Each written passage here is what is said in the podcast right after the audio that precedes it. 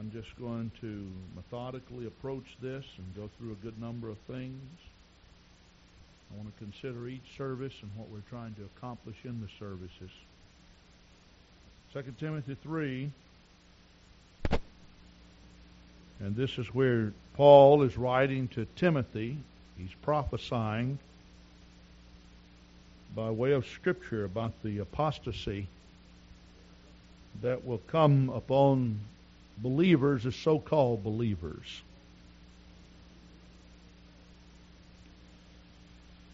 Oh, thank you, Lord. Thank you, Lord. Thank you, Lord. 2 Timothy 3, verse 1 This know also that in the last days perilous times shall come. For men shall be lovers of their own selves, covetous, boasters, proud, blasphemers, disobedient to parents, unthankful, unholy, without natural affection, truce breakers, false accusers, incontinent, fierce, despisers of those that are good, traitors, heady, high minded, lovers of pleasure more than lovers of God, having a form of godliness but denying the power thereof. From such turn away. And you may be seated. I do want to welcome all of our guests to Calvary Gospel Church. We're really thrilled that you have chosen to come and be with us. We are trying our best to entertain the presence of the Lord and get our hearts ready for the rapture. We trust that you will join in in this last minute effort to ditch all things in our lives that are not profitable to righteousness. We know that the Bible talks about this the scripture tells us the foundation of God standeth sure, having this seal, the Lord knoweth them that are his, and let every one that nameth the name of Christ depart from iniquity. But in a great house there are not only vessels of gold and of silver, but of wood and of earth, and some to honor, and some to dishonor. The word great, as far as great house, basically talking about a large house. If any man therefore purge himself from these, he shall be a vessel of honor, sanctified and meet for the master's use, and prepared unto every good work. The scripture is so powerful. I have just been gaining so much through my private devotion and reading of the scripture. Now we know that no man knoweth the day nor the hour in which the Lord is going to return. We covered that last Thursday night. But we do know that there have been many, many signs fulfilled. We also know that the concern that we've had about preaching the gospel to every creature, that we are more enlightened than we've ever been because there have been areas opened in which we could go in to preach the gospel, and eagerly going in, our missionaries found so many people that were believers already that the gospel had already reached them. I really don't know of any reason why Jesus could not come at any time. Brother Manley made a statement this morning in his preaching that was I think, so timely. He talked about the significance of us not knowing the day nor the hour. He said if most of us knew when the Lord was going to return, we'd wait until the last moment to get our hearts ready. Consequently, the things that are to be done on the face of the earth would be undone because we would just sit by the wayside and wait. Now, when I read first or second Timothy three, when it talks about perilous times, there seems to be some words in this that do not necessarily fit. If you know anything about the Greek or if you've done any studying of this, you know that the word perilous actually means dangerous times. It's taken from a phrase or a word that carries the connotation of one who is losing his strength. Uh, basically, if you became involved in some kind of a wrestling match and you were overpowered and you struggled and struggled and struggled, needless to say, as you went along, you would get weaker and weaker and weaker. And this is what the word perilous is describing to us.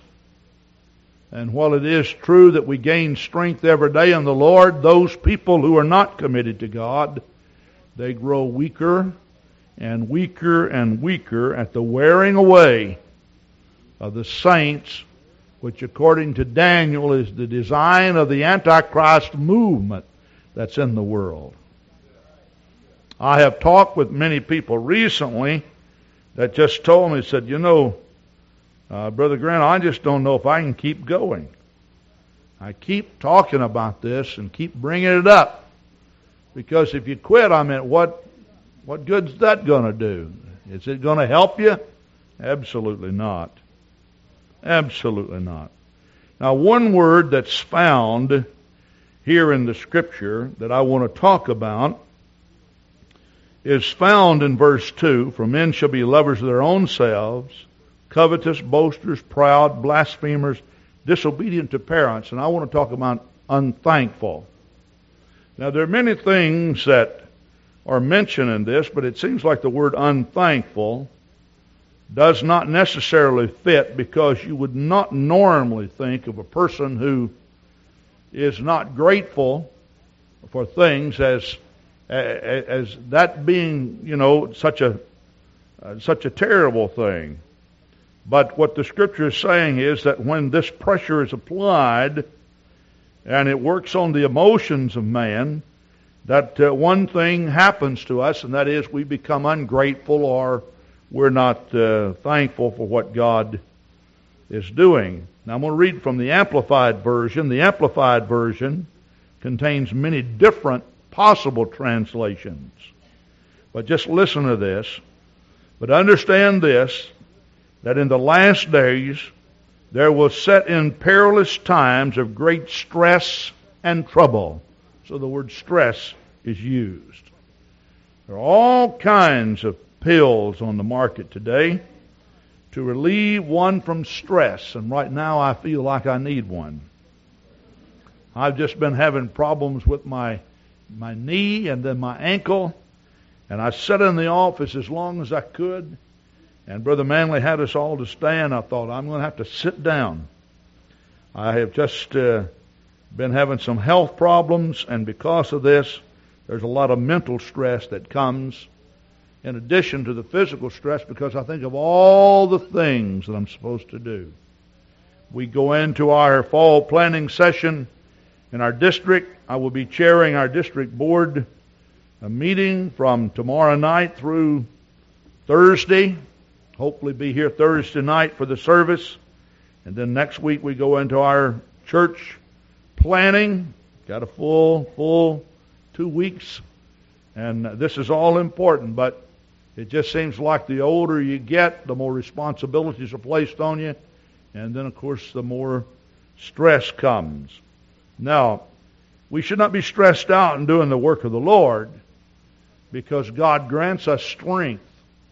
But sometimes with physical problems, uh, even though you are praying, you're trying your best to seek the Lord, that uh, just some additional or emotional stress comes because you want to do everything that you possibly can do. But it is the job of the Antichrist to wear out the saints. And uh, certainly that's not uh, the job of the preacher. Not too long ago, I had the privilege of talking to someone, and this individual was just talking about people not having much endurance anymore. And I said, You have to keep in mind now that the Antichrist job is to wear out the saints. It's not the preacher's job to do that. And uh, who said that's right? oh, it's all right, Valerie. I know who said it. Valerie's a great supporter of my ministry. I appreciate her. I really do. now, everybody's looking at me and then looking at Valerie. I'm going to take a drink of water while you're laughing.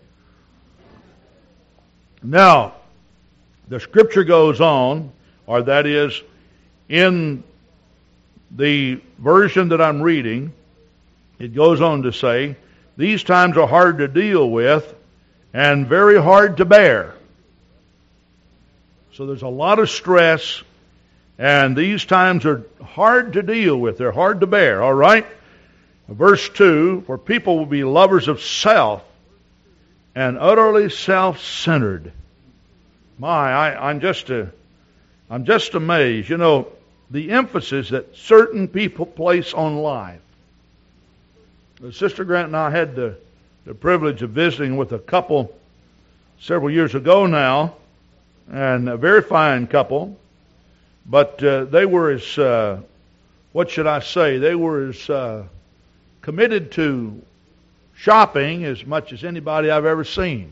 You know, some people are committed to that. And uh, I think that uh, to go out and have a good evening of shopping is certainly all right, but you can't make shopping your life. Because you'll find out if you do, first place, you'll end up spending more money than you ought to on yourself. And you'll spend a whole lot more money on others than what you ought to. And I think one of the, the reasons why that we are fostering a generation of young people that are unthankful is because that rather than them having toys that cost just a few dollars, they're they're playing with hundred dollars, hundred dollar toys, and uh, uh, some of them with two thousand, three thousand dollar toys. I have known of uh, young people that were given extremely large, uh, as far as the monetary value is concerned, gifts I'm not saying I'm against that, but we expect that in our society. At any rate, visiting with this couple, the first thing that they ask us as we sit down for an evening meal, Brother Sister Grant, where do you usually shop? Well, I didn't know what to say, and my wife looked at me and said, Well, no, I mean, where do you usually shop? I mean, does Madison have uh, the proper shopping facilities for a minister like yourself and and your lovely wife and and uh, we were just kind of taken back. You know, I you know my favorite shopping place is is Farm and Fleet. You know, uh, I, I mean I just really like that store. You know, because I can go in there and get salt for the water uh, softener. I can get uh, uh, I can get dress slacks there. I can get. Uh, uh, it's the only place in town that's got a belt big enough for me, and I can get a battery for my car and tires. I can get mufflers there. You know, I can just get almost anything there. Uh, they don't. They're not much in groceries unless you like dog food. but nevertheless, you know, I didn't know what to say. And uh, without saying anything or looking at each other, Sister Grant and I, and not knowing what to say, this this couple says, "Ah, we know you probably slip off down Chicago and do your shopping." you know, I wanted to say, now which direction is that? you know, but uh, we are entering into the the time of the year in which our minds are constantly on us uh, Christmas time. By the way, there's only 55 shopping days left until Christmas. now, if you think that's inaccurate, you just get the calendar and take a look. you know, papers post that. You know, only 55 days, shopping days left until Christmas. Years ago, they used to say that, and they they rubbed out uh, uh, the Sunday because Sunday they had the blue law and you couldn't buy clothing and a few items on Sunday. But now, you know, Sunday is the major shopping day. Sister Grant and I were going up to Ellsworth Friday night to dedicate the church up there. The congregation dedicated a beautiful new auditorium. Uh, it seats about 150. We had about 250, 300 people in that place. I mean, it was standing room only. Great move of the Lord. But would you believe going up there, I saw a semi loaded with Christmas trees. And coming right down the freeway, my wife said, Look at the Christmas trees. Now, I don't know how you can get a tree that's cut down in October to last until the first of the year. But obviously, there must be some trick to it. All the, the dealings I've had with trees, I wouldn't want to put up two or three. You know, when one dies, of course, uh, theoretically, I guess when you cut it down, it's dead. But, but this just tells you, you know, what's going on. And then the bad thing about the upcoming holiday is that we leave the Lord out of it.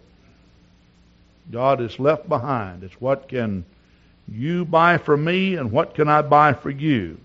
We'll be taking our Christmas for Christ offering here uh, around Christmas time. Brother Thomas, Brother Blake will be showing us our Christmas for Christ slides when they come in. They're a little late this year, but uh, we trust that we will be able to make a good uh, push in our church and raise a good offering for starting churches. I set a goal at our Christmas for Christ banquet that we had last uh, Friday, a week ago. I set a goal for eight thousand dollars. Last year we turned in seventy five hundred. I don't see why we can't go eight thousand this year. I do believe if we're going to do anything for the Lord, we certainly need to do it now. I believe that with all my heart. I believe it with all my heart. But did you know that when Sister Grant and I could not name a place that we shopped, these people began to feel sorry for us. They said, I know what it is. You don't have much time to go shopping. Well, I, you know, I, I mean, I, I have enough time to buy everything I need. Sometimes it's in and out of the store right fast. I think that people ought to dress nicely. They should, if they're representing the Lord, they should look uh, as well as they can. I, I believe that they, as God blesses them and as they, as God prospers them, that uh, they should uh, certainly uh, take advantage by uh, complimenting the cause that they represent. But there's got to be a greater cause in life to live for than shopping. And uh, the couple went on to say, Well, I don't know what we would do. I really don't know what we would do if we did not have several, I meant real nice shops to shop in. Well, I know what they'd do. They'd save money.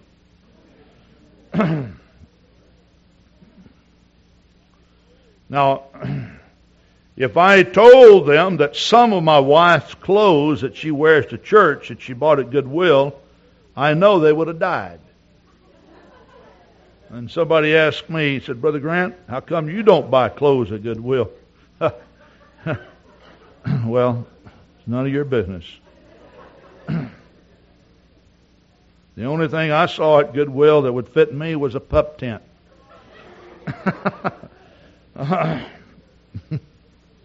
Oh, my wife told me not to start on that anymore. And I told you I wouldn't, honey. All right. Now, I'm going to, I'm going to continue to read through this. All right. For men shall be lovers of self and utterly self-centered, lovers of money and aroused by an inordinate, inordinate, greedy desire for wealth proud and arrogant and contemptuous boasters. They will be abusive, blasphemers, scoffers, disobedient to parents, ungrateful, unholy, and profane. That's something that you can't go into school and pray, but you can cuss all you want to and use the name of the Lord, nobody cares. In fact, his name is probably used more in the schools since prayer left the schools than his name was ever used when prayer was in the school. But nobody thinks anything about it. It's all right. See, if you if you curse God, they will be without natural human affection, callous and humane, relentless, admitting of no truce or appeasement. They will be slanderers, false accusers, troublemakers, intemperate, and loose in morals and conduct, uncontrolled and fierce, haters of good. Isn't that something? Now, verse 4 they will be treacherous betrayers, rash and inflated with self conceit. They will be lovers of sensual pleasures and vain amusements more than and rather than lovers of God. I started doing some studying for this. I just opened uh, the paper to the advertisement of movies. I am amazed at what people are getting their kicks out of. I mean, if you, if you, maybe you've done this, maybe you've checked, but you look down the list, and honestly, it just, to me, it's the most repulsive thing that you could possibly look at. I don't know, you know, just, just the advertising of these movies. It just, it's, uh, what, you know, I, I just, maybe I'm just old fashioned, I don't know, but it just, I'm just appalled that, that some of these things are, are, are entertaining to some of people, that they, they, they like that. But nevertheless, uh, they're making big bucks off of it.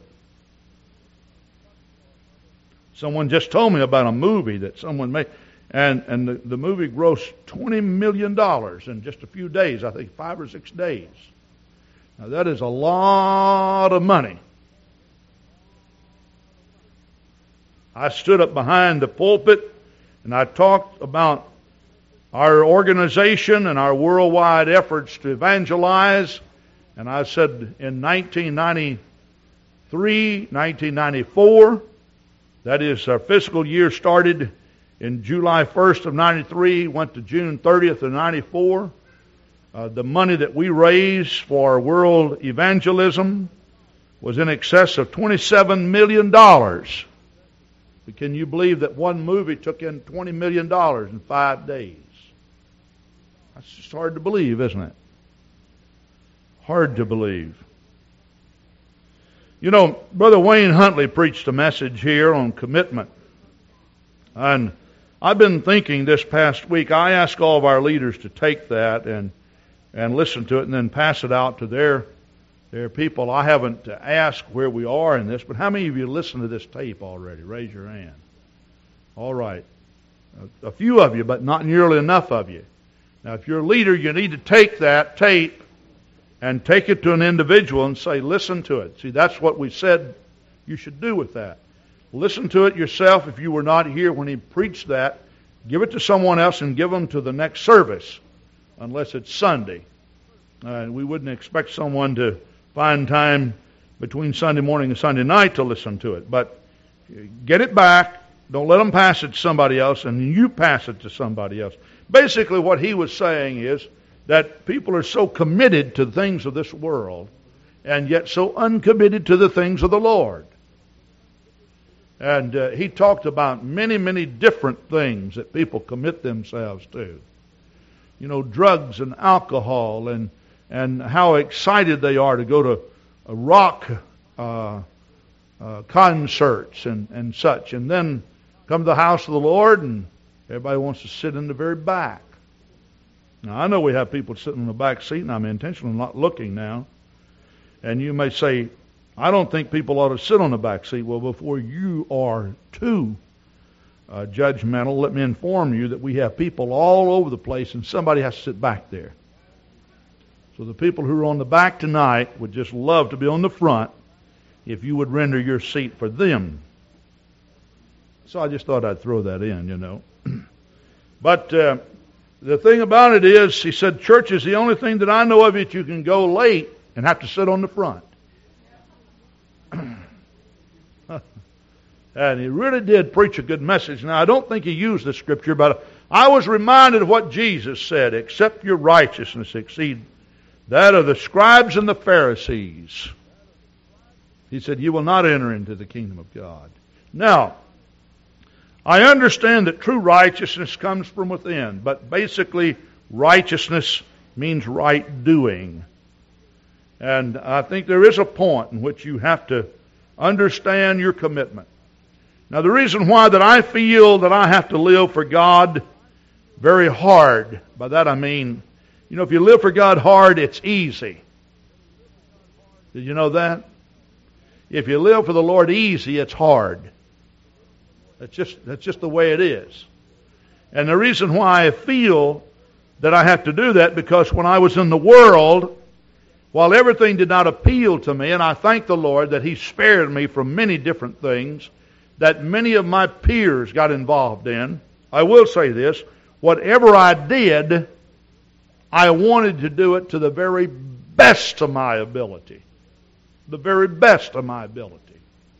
When I started building homes, I, I decided I want to take these plans, I want to study them, I want to learn to do this, I want to do, learn to do it correctly. It just so happened that when I was 19 years of age, and I was working uh, as hard as I possibly could. I'd only built a few, helped on a few homes, but I, I did know a little bit about math and a few things. And, and would you believe that, that the foreman on the job, he got sick, and our regular boss, the man who just came around occasionally to see that we're doing, came out and said, well, look, there's nobody here but you and, and a couple of guys that he had hired.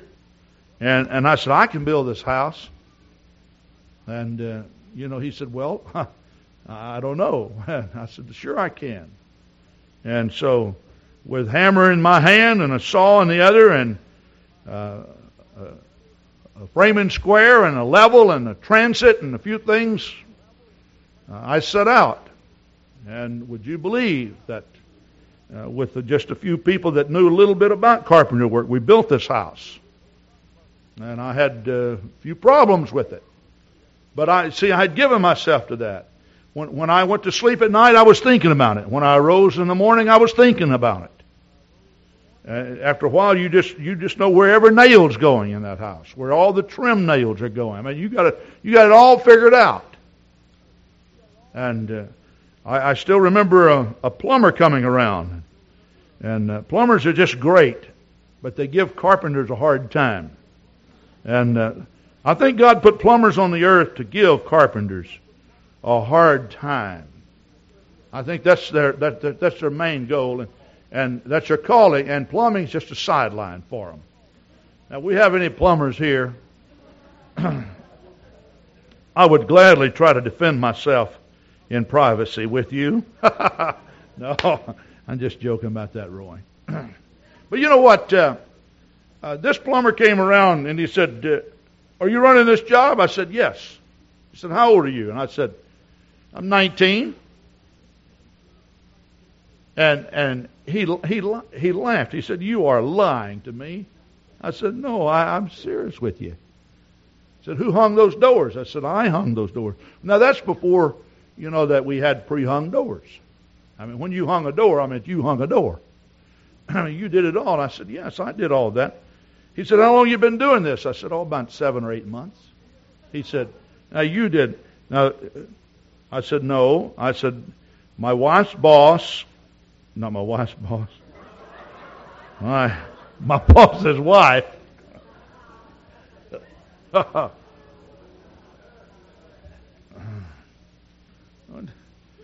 my wife, I'll tell you, has to sit through this every Sunday night, you know. But my boss's wife was in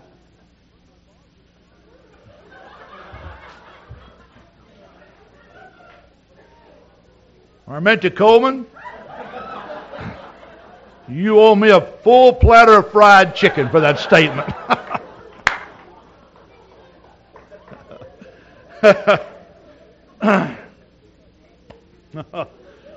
I'll tell you.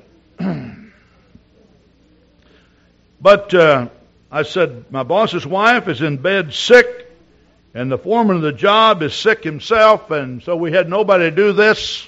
I told him I could do it. And I said, This is the first one I've ever done by myself. But uh, would you believe from then on, I started building houses, largely on my own. Now, I'm not here to pat myself on the back, but I'm saying that a lot of people in this life can excel and they can, if they really put their, the shoulder to the wheel. Now, if you're going to live for God or live for yourself like that, and some of you living for the devil like that, how much more should we be committed to the cause of Christ? Praise God. I decided I wanted to play high school football. My mother told me not to. She had several dreams and such of me getting hurt, and, and I just ignored that. I said, I'm going to play football. And of course, my dad was on my side, and I went out. Would you believe I practiced three days and I was on the starting lineup for our first game? I had no idea what was going on. The only thing that I knew was that if somebody ran my way with a football, I was supposed to tackle them. That's about all I knew. And uh, then if someone caught a football or ran out for a pass and they were in front of me, I'm supposed to intercept the ball and run the other way with it. Now that's about all I knew. Of course, I had played football, you know, from a child up. But I, I'm simply saying that, you know, if, if, if you will give yourself to the Lord like that. My dad was fishing way over behind our house. My dad fished every day. I mean, whether he it was rain or it didn't make any difference. Fishing, you know, you had to go fishing. So he always wanted me to go. In order to get in shape, he would drive his pickup truck, and I had a little hound dog, and I would run behind the truck. It was an unpaved road, and and so he would he would set the speed. You know, when I say set it, we didn't have cruise control, but he would keep the speed as, and, and I would run behind, and. Uh, before I got in good shape, if I was tired, he'd slow down. I'd just jump on the back of the pickup truck. I'd rest a little bit and I'd hit the ground running. After a while, I could run all the way over there and all the way back. And I said, I'm going to be a football player. Well, my football career ended when my mother's dream came true. I busted my ankle, and I'm still living with this. Wish I'd have never played. But I tell you, all these serve as reminders of how thankful you need to be to God for what God has done and how much you need to be committed to the Lord for what He has done. Praise God. It is just difficult, however, to get people committed to the Lord. I, I, think if, if everybody here would understand just what God has done. Now, you can get people committed to fun nights and, and chili bowls. And, and I'm not against that. Otherwise, I wouldn't, uh, I wouldn't put my approval on it. But I am saying this if you can, if you can play in the chili bowl on Saturday, you can come to prayer meeting Friday night. Amen.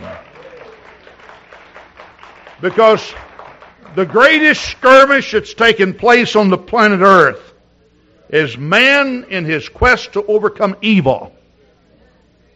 And many times overcome himself.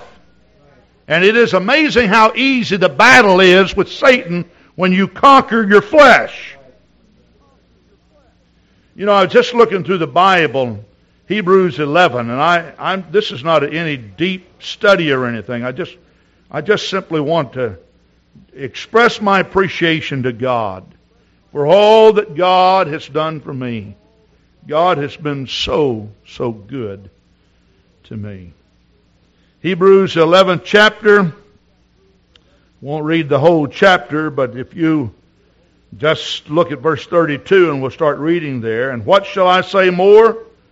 For the time would fail me to tell of Gideon and of Barak and of Samson and of Jephthah and David also and Samuel and of the prophets who through faith subdued kingdoms, wrought righteousness, obtained promises, stopped the mouths of lions, quenched the violence of fire, escaped the edge of the sword, out of weakness were made strong, waxed valiant in fight, turned to flight the armies of the aliens. Women received their dead raised to life again, and others were tortured, not accepting deliverance, that they might obtain a better resurrection.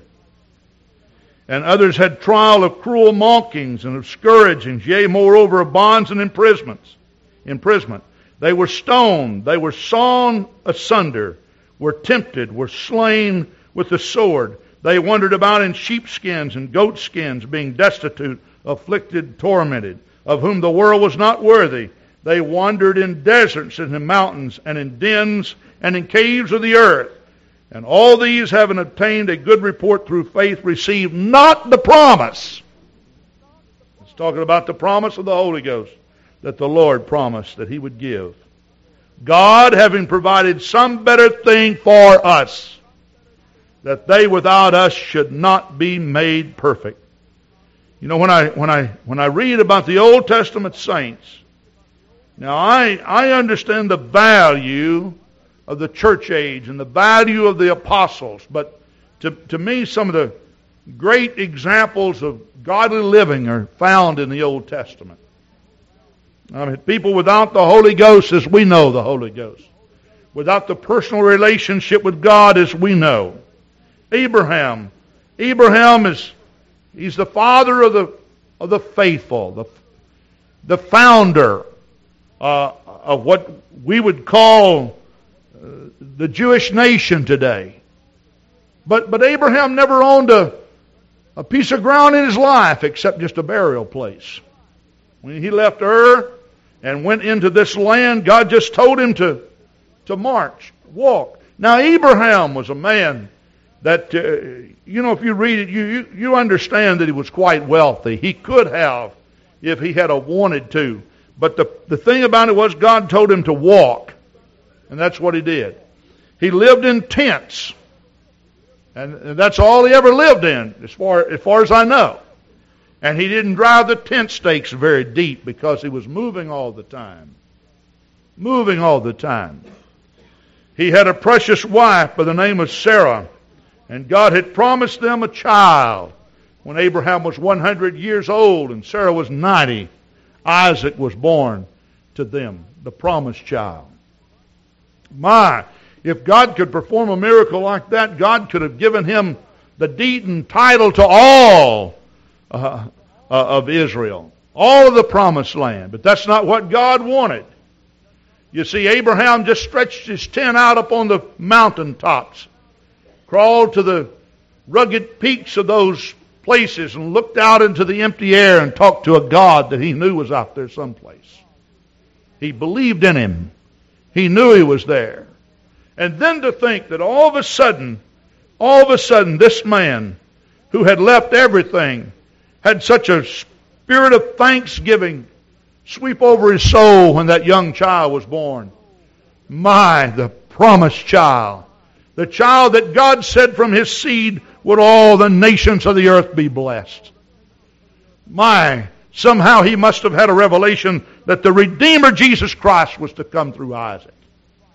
He just, he just had such a spirit of thanksgiving. And then when the child was well, some Bible scholars tell us that, that Isaac possibly could have been the age of Jesus Christ when Jesus was placed upon the cross. He probably was not just a, a, a young teenager. Uh, others place his age at somewhere around 30. I, I, I think that's a little bit insignificant, but to think that, that all of a sudden God tells him to take this child and, and we want you to offer him as a sacrifice upon an altar. My, I mean, I could, I could just, I could just almost see the questions that would be going over and over and over in his mind. I don't know if he talked to Sarah about what he was going to do or not. Possibly. We're going to go and offer Isaac you know that this woman was very, very fond of her child. You know the skirmish that took place between her and Hagar as a result of Ishmael being born. But nevertheless, the Lord told him to do this, and, and without hesitation, I mean, without hesitation, he did it. My, if God asked you to give up something, what if God talked to your heart about giving $1,000 this coming Christmas in the Christmas for Christ offering? How eager would you be to part from that money? You know, you know what I'm talking about? What if God says, sell your house and all your belongings and give it to the cause of the Lord? Now, I'm putting these things out to you because this is, I, I don't know of anything that would be equivalent to this. Naturally, when the Mosaic Law was given, human sacrifices were prohibited. But this was before the Mosaic Law. So God had not specifically stated to anyone, you should not offer human sacrifices. Obviously, those people worshiping Jehovah had not done that because God had not required that and did not want that. But God was testing this man's faith. Now, the Bible says that Abraham rose up early in the morning while it was yet dark. The Lord told him to go the next day. I wonder how many of us would have waited around until almost dark to leave. And, and I don't know, but I can see the sun coming up. I can see Abraham and Isaac, along with a couple of servants. I can see them crawling up a mountainside. They've got the donkey, the, the wood, they, they've got everything there. And, and I can see Sarah as she peers out and she sees just the silhouette of her son. And she knows that her husband is taking her son to sacrifice him.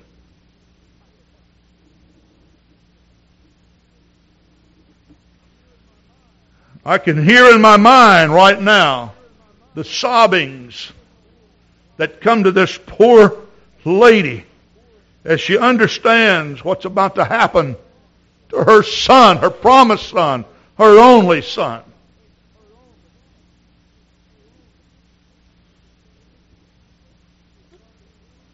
She was probably moved emotionally beyond words, reaching the place and sobbing until she was just heaving sick inside. What's going to happen? But if God said do it, and my husband believes in God, and I believe in God. It's got to be that way.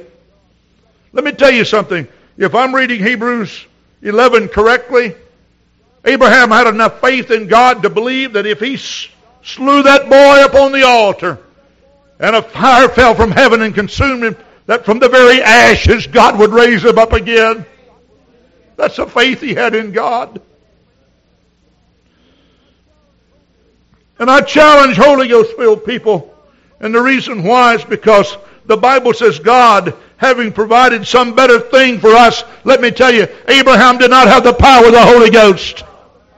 He didn't have this tongue talking experience. He didn't have what we have inside of us that causes us to jump with such great joy and clap when such great feelings come over us. And yet, when we're asked to sacrifice, we wrestle with ourselves and we wrestle with God. We say, I don't know if I can do this or not, Lord. I just don't know. My son, my only son. Job, the book of Job is possibly the oldest book in the Bible. Written well before the early chapters of the Bible that we, as it's canonized, that is Genesis because Job, the age he lived, he lived probably during the time in which Abraham was alive or somewhere thereabout. If you think of Job and think of all the things, he lost everything he had.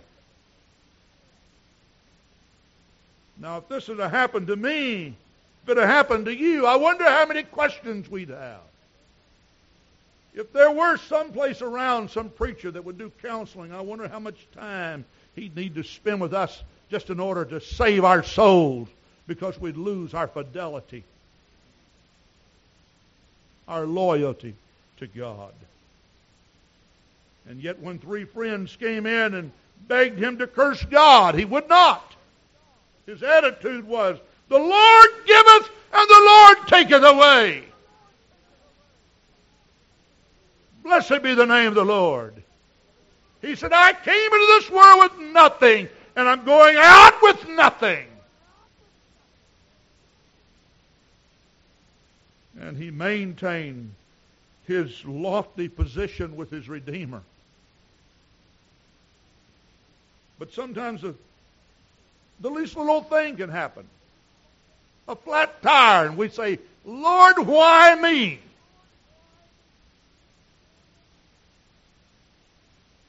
Or some appliance goes bad in the house. Lord, why me? Isn't that right? And most of this, you boil it down to one thing, and that is that people are just not thankful. Full well what the consequences would be. And the king was so wrought about all of this, the Bible says that he commanded the keepers of the furnace to make it seven times hotter than it had ever been before. It was so hot that the people who threw them in literally died as though. But you talking about God granting a victory like never before. This inferno, this literal hell, they were bound and cast in there. They were left in there for a little while, and then somebody decided they wanted to look. They looked down in the fire. And you know what God had done? He had allowed the flames to burn the ropes, but not their garments. When they came out, they didn't even have the smell of smoke on them, the Bible says. Isn't that something? My. And when those people looked down in there, said, Did not we bind three men and cast them in the fire? The king says, Right. Well, something's happened. There's four of them down there. And the king looked and said, We bound three men. But there's a fourth man in there. And the fourth one is likened to the Son of God. Now I'm saying all that to say this. I don't care what comes upon the face of this earth. And I know that these are perilous times, but God is able to see you through the fire. Hallelujah. He will walk beside you. He will lead you. He will guide you. Don't bow down to the music of this world. Don't put on worldly garments and parade yourself around. Don't talk like the world. Don't act like the world. Come out from among them and be ye separate, saith the Lord. Oh, hallelujah, hallelujah, hallelujah. Praise the name of the Lord. Years passed on. The kingdom changed. Nebuchadnezzar, through his disobedience, lost his kingdom. His son took over, and then his grandson, Belshazzar. Later, the Medes and the Persians came in in a joint effort and took the city. Later on, things began to happen. There was a prophet there. He went in as a young man in captivity. King Darius, there was another little decree set forth by this king through a conniving effort of some of his his uh, servants, subjects, maybe I should say. Daniel prayed to his God. Now listen. They say you can't pray in the public school. Yes, you can. Daniel can pray in Babylon. You can pray at West High or East High, La Follette or Memorial. It doesn't make any difference. You can pray there. Three times a day he went and prayed. Three times a day. Always looked toward Jerusalem. I wonder why he looked toward Jerusalem. He wanted to see his country rebuilt.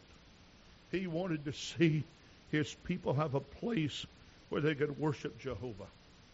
If my people which are called by my name shall humble themselves and pray and seek my face and turn from their wicked ways, then will I hear from heaven and I will heal their land.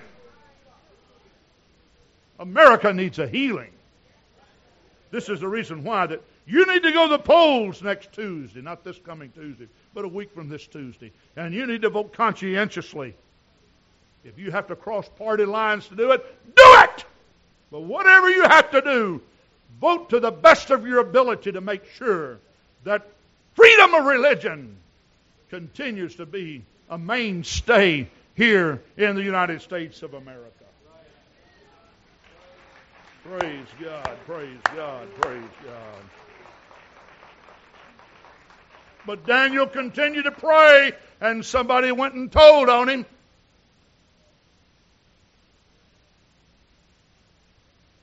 And the lions that had not eaten for days. Let me tell you something. You go down to the zoo and you see these big old fat lions. They get these big club steaks and everything every day. You go in there and it looks so innocent, you know, swatting flies, and you want them to roar. Know, just get up and walk. You can't get one of them up, lazy thing. Isn't that right? Peter said, Be sober, be vigilant. The Bible says your adversary, that's what he says, walketh about, seeking who he may devour. He, as a mighty roaring lion, he says. In other words, what, he, what basically those innocent little old pets are not so innocent. And let me tell you something. You let them do without food for three days, they'll eat their mother.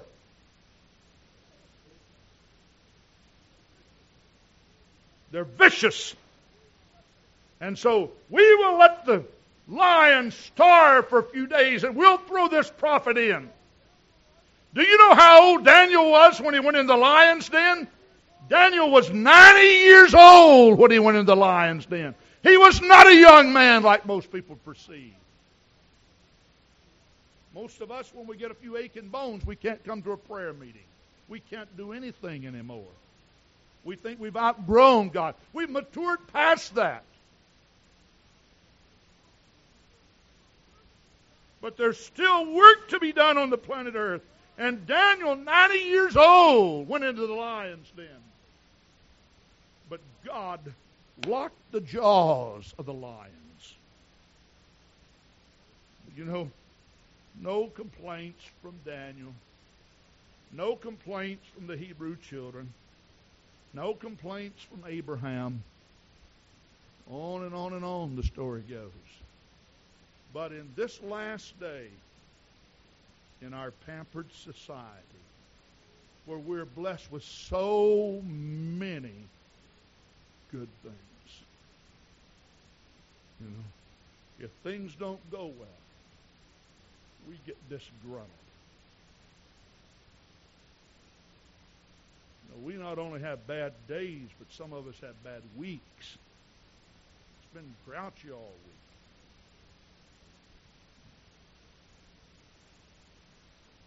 True? Now, I'm talking to you about something that's very, very important. Extremely important. You see, the Holy Ghost dispensation started with 10 days of prayer and fasting in the upper room. If I'm understanding the scripture correctly when I read 1 Corinthians 15, over 500 people heard Jesus tell them to go back to that upper room, but only 120 went. And yet they fasted and they prayed and they sought for another Pentecost. Oh, you know what we like to do? We like to go where all the shouting is, where somebody else has prayed, where somebody else has sought God. We like miracle healers, can lay hands on us. But we don't like to contribute that much because it just rubs the old flesh the wrong way.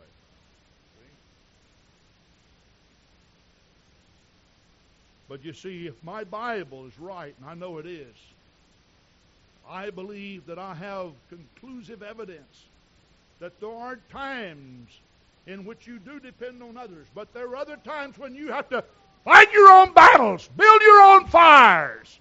Chase your own devils. You've got to do that. And then I see the apostles thrown in prison. Paul and Silas, they were thrown in prison. I don't know what I would do if somebody threw me in prison. But they were thrown in prison for preaching the truth. If they complained,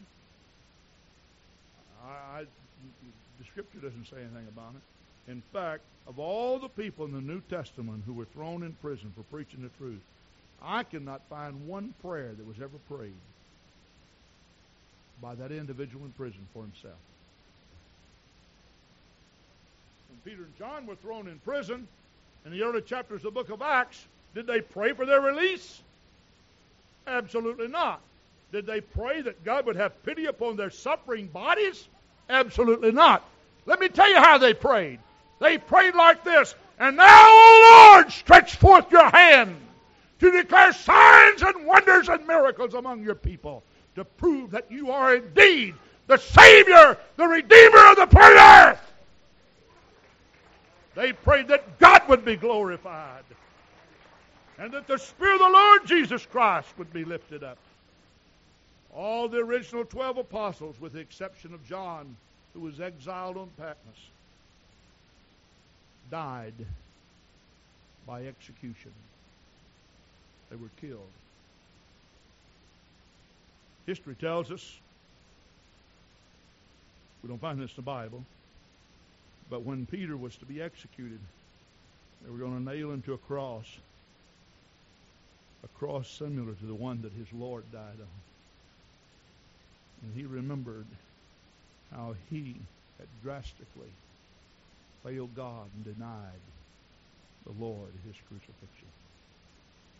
And this is the statement that has been credited to him.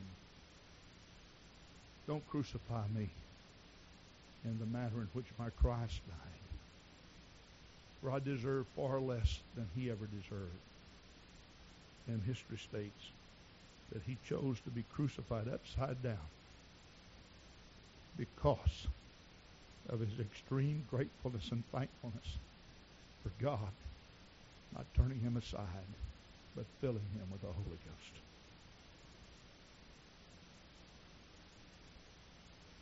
Oh,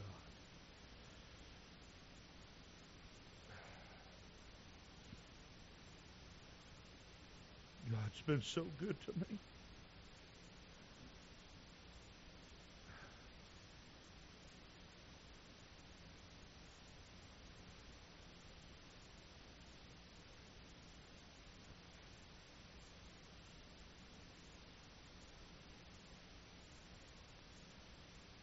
I remember the first little Pentecostal church I attended. It's down behind the sawmill, down in a little valley. The owner of the sawmill allowed my grandfather and my uncle to build it out of slabs from the sawmill. Didn't have any windows, just had openings. A few of the older ladies came in. They'd go out in the woods and break off some branches and come in. That's what we scared mosquitoes and bugs away. kerosene lanterns hanging up from the ceiling.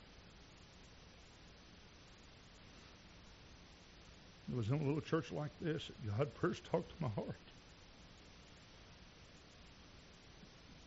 It was like the Lord just threw a lasso back and got a hold of me and started pulling me down the altar.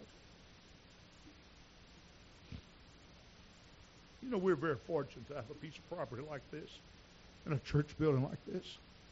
No fans, nothing.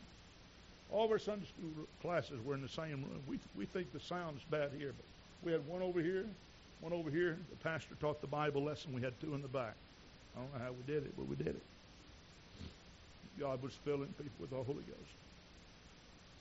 No electric fans, you know. In fact, I remember the first electric fan we got, I must have been 12, 13 years of age. We thought it was just a miracle from heaven.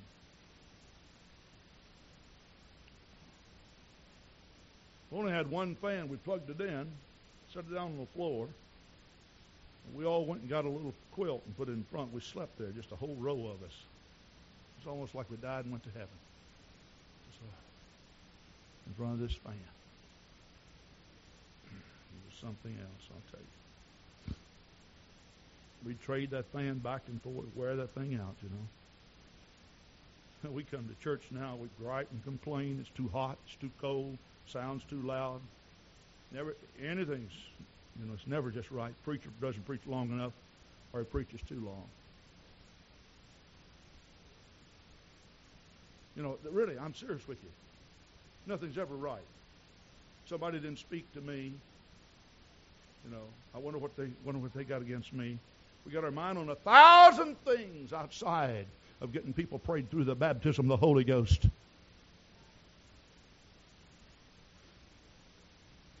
Oh Lord.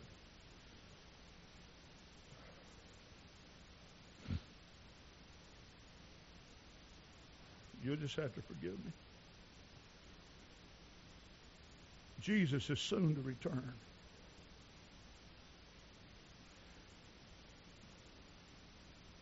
I believe it with all my heart. This business in the Mid East has got me stirred. I'm not afraid. I'm just I have a fear for some of you. You drag in late. You never come to a prayer meeting.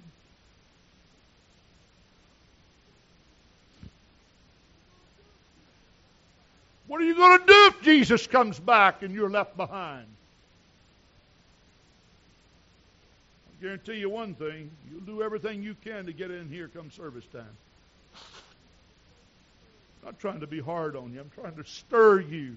I'm trying to provoke you. I'm trying to wake you up because this is more than a dream. It's real life, heart beating, pulsating life we're living. And we won't walk down these streets anymore.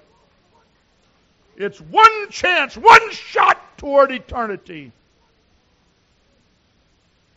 Brother John Repka gave me this tape. I've been keeping up with this. Brother Lott, who lives in Cameron, Mississippi, has been in the process of acquiring red calves, heifer calves, for Israel. And as far as I know, he has shipped six of them there because country of Israel wants to start offering sacrifices again. And according to the book of Leviticus, the red heifer was a type of Christ that was to be crucified outside the city or slain outside the city. The blood was captured from the red heifer. And then, of course, it was used for uh, the cleansing or the atoning of sins. I said Leviticus, it's Numbers 19 for me, too. But they would then burn the heifer upon an altar, collect the ashes, mix them with water, and they used they, they would use uh, hyssop, and uh, it was to, to purify uh, those people. And uh, what what we're reading is that that uh, and hearing is that Brother Lott, who is a rancher but more of a of a cattle broker, had uh, been examining uh, calves, and these are red Angus, I understand. I guess he has six of them, I think it was what the tape said. And uh, they are probably in Israel now. Now we know, according to Scripture, that at the time of the Antichrist they will be offering sacrifices because the Antichrist will cause the oblation to cease. The word oblation is used uh, in relationship to sacrifice. Cause of relationships. They have not offered sacrifices in Israel since before or since the time of their uh, captivity into Babylon.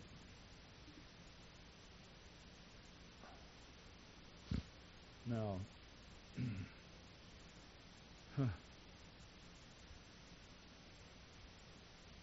What shall I say other than the Lord's coming? We talked about Thursday night. The peace treaty that's signed. I read a portion of the paper. This is the first time in the history of the nation of Israel, outside of the 1979 agreement that Israel has with Egypt, that they have offered any settlement of peace. And now they're saying we're all the children of Abraham. Some through Hagar and Ishmael, and some through Sarah and Isaac. But let's open the boundaries. Isaiah prophesies that a highway will go out of Egypt into Syria. And that's what they're talking about doing. Superhighway. You don't need a passport. You don't need a visa. We're just all God's children. That's what they're saying. Some believe in Jehovah. Some are non-believers at all. Some believe in Muhammad. But nevertheless, we're all brothers.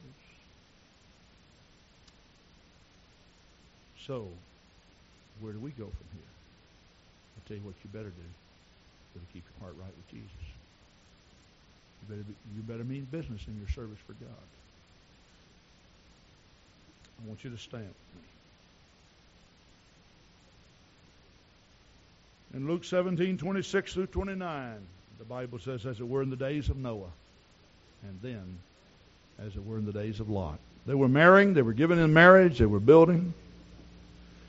I've taught Search for Truth many times. I've preached many times. You look in the Bible about the sin of the days of Noah. Perversion was so great there.